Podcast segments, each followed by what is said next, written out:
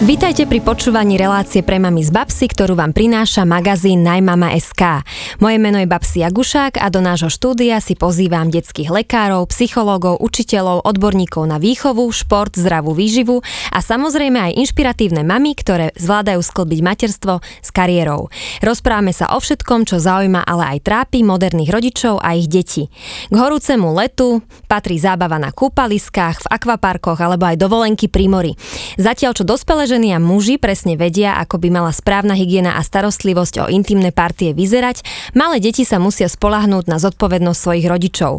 O najčastejších, nielen letných gynekologických a urologických problémoch malých a dospievajúcich detí sa dnes budeme rozprávať s detskou urologičkou MUDr. Petrou Ďubjakovou. Dobrý deň, vitajte. Dobrý deň.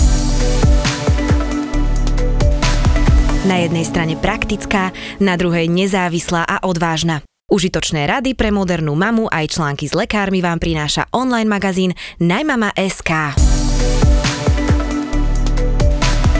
Teplomer nám hlási v týchto dňoch veľmi závratné horúčavy 35+, takže samozrejme aj všetky tie akvaparky, kúpaliská praskajú vo švíkoch a to prináša isté riziká aj pre malé deti a dospievajúce deti, ktoré choroby, také letné sezónne, patria k tým najčastejším. Kúpaliska nás lákajú všetkých, bez pochyby. Určite sú to zápaly močových ciest. Tie sú v podstate v lete veľmi časté v urologickej ambulancii. Nepatria teda len k dievčatám, aj k chlapcom, ale teda v oveľa menšej miere. Je to spôsobené rôznymi faktormi, v podstate leto a teplota prináša to, že baktérie sa dokážu veľmi rýchlo množiť, čiže je to pre nich oveľa jednoduchšie. A ďalšia vec je aj to, že nie vždy pitný režim je dostatočný na to, aby sme chodili často na toaletu a vyplachovali svojím spôsobom močový mechúr. No a samozrejme tým, že na kúpaliskách veľmi často detičky majú mokré plavky, dlho v nich ostávajú. Špeciálnou úplne témou sú termálne akvaparky. To by som chcela vypichnúť, že tie sú úplne nevhodné pre malé deti. Je to kvôli tej vysokej teplote a tým baktériám, ktoré sa tam môžu potom tak v tej vode tvoriť? Presne tak, tie baktérie sú problematické. To by som chcela rodičov upozorniť, že v podstate, keď už teda ísť na nejaké termálne kúpalisko, veľmi často tam býva nejaký detský bazénik, ktorý tú vodu má úplne inú. Takže ak už sa tam dostaneme, tak dať si pozor na to, aby detičky plávali vo vode úplne inej a nie teda termálnej, ktorá je pre ne riziková. Takže spomínali ste zápaly močových ciest, nejaké bakteriálne infekcie, možno plesne, mykózy. Dokážeme tieto ochorenia liečiť aj doma, efektívne doma, alebo je vždy nutné vyhľadať lekára? Prípadne, ak sa dajú takéto ochorenia liečiť doma, tak aké sú tie zaručené, nazvem to v úvodzovkách, babské recepty? U detí je to trošku zložitejšie, pretože samozrejme, keď by sa jednalo o mňa, tak určite mám dlhšiu vyčkávaciu dobu, nazvíme to takto, kým by som navštívila lekára. U detí je určite lepšie, keď sú akékoľvek problémy, že sa nám zdá, že naozaj sa sťažujú na to, že ich niečo pri cikaní bolí, páli, čokoľvek, je určite lepšie vyhľadať pomoc u svojho pediatra, ale samozrejme také všeobecné rady môžeme dodržať aj pri tejto liečbe. To znamená, vždycky je dôležité príjmať dostatok tekutín, to je zdá aj najdôležitejšie. Takisto sú rôzne podporné preparáty, ako sú brúsnice, prípadne urologické čaje, tam si samozrejme ale treba dať pozor na množstvo, aby sme to trošku neprehnali, ale rozhodne najdôležitejší je príjem tekutín. Čo som možno nespomenula, tak veľmi časté ešte pri tých kúpaliskách alebo teda letných problémoch sú možno aj také zapareniny, to nazvime, najmä u dievčatiek. A tie samozrejme vieme liečiť aj doma. Takže keď vidíme, že ten vonkajší genitál je taký začervenaný, zapálený, je veľmi jednoduché v podstate urobiť nejaký repikový čaj a v podstate sedací kúpel, do ktorého tie dievčatká si môžu posedieť niekoľkokrát denne kľudne, aby sme ten zápal, začervenanie skľudnili. Pokiaľ by nám to ale samozrejme nefungovalo, tak je nutné už vyhľadať lekára a ten nám povie, že čo ďalej s týmto problémom. Aká je taká najúčinnejšia prevencia okrem toho režimu a možno nejakej správnej životosprávy alebo správnych hygienických návykov, aby nevznikali tieto, poviem to, že sezónne problémy, ale samozrejme nie sú sezónne, pretože zápaly močových ciest určite vznikajú aj v zime, v dôsledku prechladnutí. Takže čo je také najlepšie pre rodičov, čo by si tak mali osvojiť alebo zaradiť do tej hygieny, aby tie dievčatká a chlapci netrpeli Z môjho pohľadu je určite najdôležitejšia hygiena, teda najmä u dievčatiek, lebo to býva veľmi častý problém, že dievčatá sa nesprávne utierajú. To znamená, je to síce banalita, stále sa to prizvukuje, ale veľmi často je to problém. Teda správne utieranie dievčatiek je spredu dozadu, aby sme nezanášali baktérie z oblasti konečníka v podstate do okolia močovej rúry. Mm-hmm. Oni sa tam nachádzajú samozrejme aj prirodzene, tým, že tá blízkosť konečníka močovej rúry je jednoducho u dievčat taká, aká je, a samozrejme aj u chlapcov. Mm-hmm. Ale to správne utieranie nám vie urobiť naozaj rozdiel. A čo by som ešte možno, že tiež vypichla, lebo na to sa veľmi často zabúda. V podstate je to, aby detičky správne sedeli na toalete. Pretože veľmi často sa stáva to, že samozrejme už keď sú väčší, tak nechcú chodiť na nočník, chcú chodiť na veľký záchod, samozrejme sú veľkí. To znamená, že veľmi často im visia nohy z tej toalety a tým pádom nedokážu správne uvoľniť pánové vedno a nedokážu sa dobre vycikať. Uh-huh. To znamená, keď už teda chodia detičky na veľkú toaletu, tak je dobré podložiť im pod nohy stolček alebo niečo, aby mali v podstate pevnú oporu a naozaj sa mohli uvoľniť, dostatočne vycikať a tým pádom predchádzame tomu, aby v močovom mechúri v zásade zostávalo množstvo moču, ktoré zase len je rizikové pre to množenie baktérií. To som vôbec nevedela. Mne vždy tie nohy plápolali na záchode. Áno. Aj moje dcere tiež, tak už budem jej podkladať nohy hovorím, knižkami. Lebo to je veľmi, veľmi časté v podstate, že keď sa snažíme niekedy dopatrať k tomu, prečo ktoré dievčatka majú naozaj že časté zápaly, tak aj toto môže byť jeden z problémov v podstate. Ale vieme sa teda vysporiadať s nejakými, poviem to tak, jednoduchšími zápalmi aj v domácej starostlivosti, kedy už je to 11:12, že vieme, že potrebujeme navštíviť nielen pediatra, ale možno aj špecialistu, ako ste vy, detského urológa alebo detskú gynekologičku, gynekologa. No určite, čo by nás teda, nechcem povedať, že malo vylákať, ale teda kedy by sme mali spozornieť, je to, keď majú deti teplotu. Pretože pokiaľ máme jednoduchú infekciu močového mechúra alebo močovej rúry, nie je typické, že by sme mali mať pri tomto ochorení teplotu. Avšak keď majú deti horúčky, tak sa môže jednať o zápal obličiek. A to je veľmi nebezpečné ochorenie v zásade, pretože aj do budúcna tú obličku môže poškodiť. Čiže určite, keď je teplota, nezdá sa nám dieťa, že mohol by tam byť nejaký infekt močových ciest, treba utekať čím skôr. Takže toto je taký stav. A potom takisto, keď ten zápal už, alebo teda ťažkosti trvajú dlhšie a tou lokálnou liečbou napríklad sa nám to nezlepšuje, deti sa naozaj sťažujú a jednoducho treba vyhľadať pomoc. Proste vidíme, že to nie sú oni. Áno. Deťom to je vždy tak vidno, keď nie sú v 100% kondícii. Ja si veľmi dobre pamätám na prvé vyšetrenie moje vlastné u gynekologičky, mala som vtedy asi 14 rokov a nebolo to nič príjemné. Už som bola dospievajúca, tak už asi aj tie inštrumenty sú trošku iné. A ako prebieha také bežné vyšetrenie, možno aj preventívne, u vás vo vašej ambulancii? Áno, no. Myslím, že či je to príjemné alebo nepríjemné, to by teda hlavne veľkí chalani vedeli správať. Každopádne každé vyšetrenie sa v podstate začína tým, že sa pýtame rodičov. Teda zvyčajne, samozrejme, pokiaľ máme pacienta, ktorý už je väčší a dokáže sám opísať svoje ťažkosti, tak aj jeho. A keď sú tie ťažkosti, ako to začalo, čo sa deje, pretože ten rozhovor alebo akási história choroby nás vie nasmerovať k tomu, že aké ďalšie vyšetrenia by sme mali urobiť. Takým základným vyšetrením v našej ambulancii je tiež odber moču a teda rozbor, ktorý nás tiež vie nasmerovať, či máme infekciu, nemáme infekciu. No a potom je to už samotné vyšetrenie, ktoré je jednak také pohmatové. To znamená, že prehmatáme brucho, vonkajší genitál, niekedy sa robia také špeciálne údery, ktoré nám môžu odhaliť zápal obličky. Takisto sa potrebujeme pozrieť na genitálu detí, keď nejaký takýto problém je, pretože nevždy to, čo vyzerá na prvý pohľad ako infekt, je infekt a často to môže byť aj niečo úplne iné. Takže určite to to fyzikálne vyšetrenie alebo celkové je takéto. No a samozrejme potom ultrasonografické vyšetrenie, ktoré nám napomôže sa rozhodnúť tiež, čo ďalej. V každom prípade je určite dobré, aby rodičia navštevovali špecialistov, keď je to potrebné, aby aj deti boli zvyknuté na to, že treba ísť občas do ambulancie, keď sa objaví nejaké ochorenie. Áno, presne tak. V zásade, čo by som chcela povedať, niekedy možno rodičia si sa dožadujú toho, že chcem ísť k špecialistovi. Určite treba veriť svojim obvodiakom, že keď sa niečo naozaj deje, s čím si naozaj oni poradiť nevedia, tak vás určite nasmerujú. Tie zápalové gynekologické a urologické ochorenia vznikajú nielen v dôsledku nesprávnej hygieny a možno nejakých nesprávnych návykov, ale sú tam aj iné vplyvy a iné faktory, ktoré môžu rozbehnúť tie zápalové procesy. Aké sú to napríklad faktory? Samozrejme závisí to od toho, ako aj od celkového stavu organizmu, že sú detičky, ktoré sú náchylnejšie, sú deti, ktoré nikdy nemávajú takéto problémy, ale vo všeobecnosti tie zápaly močových ciest sú veľmi časté alebo častejšie a v podstate aj nebezpečnejšie u detí, ktoré majú nejakú vrodenú vádu močových ciest.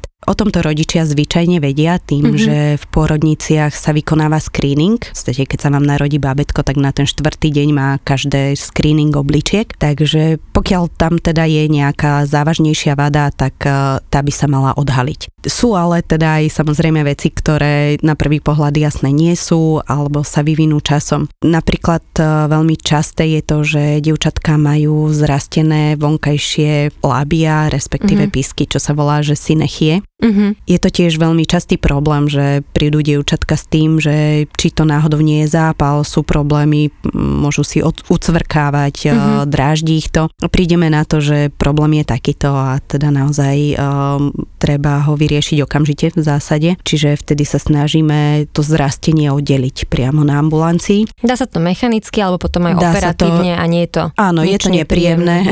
Je to nepríjemné určite, ale je to taká v podstate 30-sekundová záležitosť. No. Ale nie je to určite nič príjemné. A za to môže hlavne asi taká tá opatrná hygiena mamičiek, nie? Že mali by sa vymývať tie písky, alebo mali by sa rozdielovať nejakým vatovým tamponikom pri tej večernej kúpačke a potom to nevzniká. Presne tak, lebo v podstate pokiaľ malé detičky sú, alebo teda dievčatá sú ešte chránené nejakým zvyškom hormónov od mami, tak tento stav nevznikne, ale potom postupne v podstate sú dievčatá náchylné, že sa to môže lepiť. Takže tak, ako ste povedali, treba to oddelovať a umývať. A chlapci zase majú asi problém aj s predkoškou. A chlapci, áno, presne tak, to je samostatná ľudovo kapitola. Povedané, áno. Čiže treba ju stiahovať, netreba ju stiahovať, od akého veku by bolo treba napomáhať tým chlapcom, aby aspoň sa naučili, ako pracovať s tou kožou v okolí. Presne tak, treba s ňou pracovať stále. V zásade, nepracovať príliš. Tak primerane, áno.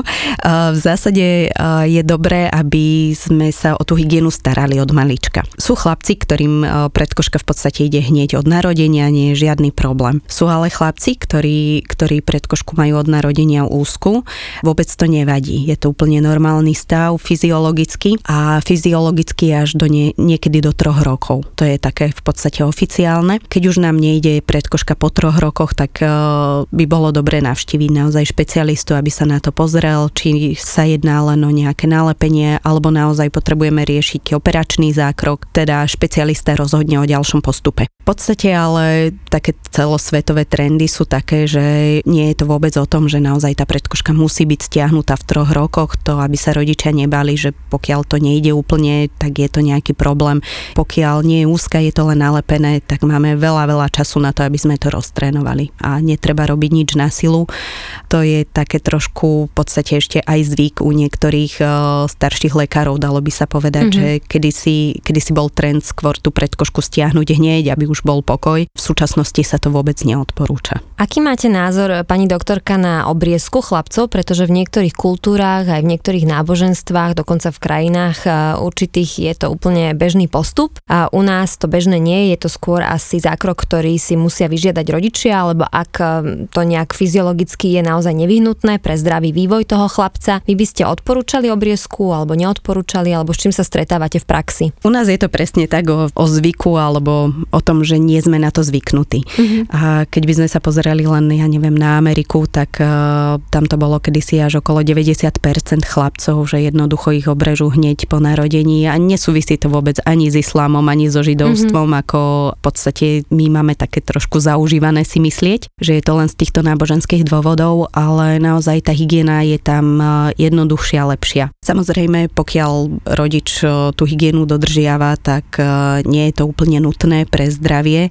Netreba sa toho určite vôbec báť. Samozrejme, pokiaľ je všetko v poriadku, nie je to nutné. Ale veľmi často sa stretávame aj s tým, že sa toho rodičia veľmi obávajú, že teraz bude mať chlapec obriezku, bude to zlé, aj keď je indikovaná zo zdravotných dôvodov, kde naozaj nie je dôvod váhať alebo nejakým spôsobom ju odmietať, pretože je to stav, ktorý mu do budúcna jednoducho pomôže. Nedá sa to nechať tak. Takže naozaj si myslím, že je to skôr o predsudkoch. Od prípadu k prípadu, áno. Áno, presne tak, ale nie je to nič, čoho by sme sa mali obávať a samozrejme je to určite hygienickejšie a zdravotne lepšie. A čo sa môže naopak skrývať za bolesťou počas močenia, pálením či častými zápalmi predkošky u malých chlapcov? Aké sú tam tie najčastejšie problémy? Lebo trošku sme načrtli tie dievčatká, že tam môžu zafungovať v prípade zlej hygieny rôzne zrasty, alebo dievčatká sú aj náchylnejšie na tie zápaly močových ciest, lebo je komplikovanejší ten orgán. Môžem povedať komplikovanejší. Ano, ale aj zase chlapci majú svoje špecifika, tak čo u tých malých chlapcov býva najčastejšie problémom, aké sú tam pri vývoji alebo pri ich raste problémy? Tak v podstate už sme spomínali tú predkošku a veľmi, veľmi častým javom, a teda aj v lete častejším dokonca samozrejme, keď už hovoríme o lete, je zápal predkošky. Takže to je pomerne časté. Je to zase trošku aj o hygiene, že veľmi často prídu z pieskoviska, ochytajú sa a tak ďalej. Nie je to nejaká veľká chyba rodiča, samozrejme vzniká to. A je to potom niekedy taký začarovaný kruh, že niekedy tie zápaly vznikajú preto, že chlapec nemá stiahnutú tú predkošku, má ju úzku, ale môže sa stať práve aj to, že predkoška, ktorá je v poriadku, tak tým zápalom dôjde k tomu, že sa stiahne a musíme riešiť problém. Takže v tomto smere je to niekedy naozaj začarovaný kruh a to je v zásade aj taká najčastejšia vada, ktorá spôsobuje problémy u chlapcov, ale samozrejme môžu to byť aj iné vrodené vady. Veľmi častý problém ešte, na ktorý prídeme u chlapcov, je aj skrátená úzdička v podstate. Tá potom tiež niekedy spôsobuje to, že predkoška, ktorá inak by išla odlepiť a nebol by s ňou žiadny problém, nám jednoducho drží, nechce sa pohnúť. A je to tiež potom vec, ktorú treba vyriešiť chirurgicky. Čo sa týka iných vrodených chorôb, tak medzi úplne najčastejšie, keď teda opomenieme predkošku, u chlapcov patria nezostúpené semeníky. Tieto v zásade tiež treba chirurgicky riešiť a liečiť. Kvôli tomu, aby sme nejakým spôsobom nespôsobili neplodnosť do budúcna. A takisto v podstate, čo je ďalšie riziko, je to, že je zvýšený počet nádorových ochorení. Pokiaľ sa tie semeníky jednoducho nechajú niekde v priebehu toho zostupu. Takže to je ďalšia vec, s ktorou sa veľmi často stretávame v urologickej ambulancii a ktorú musíme veľmi často riešiť. Peťka, vy ste úplná hrdinka, ja vás musím pochváliť aj takto medzi našimi poslucháčmi, lebo vy tu dnes máte svojho synčeka 15-mesačného Riška a je veľmi vzorný, tak sa tešíme, že môžeme tento rozhovor nahrávať spolu s ním. Ja hovorím urológia v praxi. Áno. Malého chlapčeka a je zdravý. Je zdravý na šťastie. Super, z toho sa teším. Po urologickej stránke minimálne. Úplne super.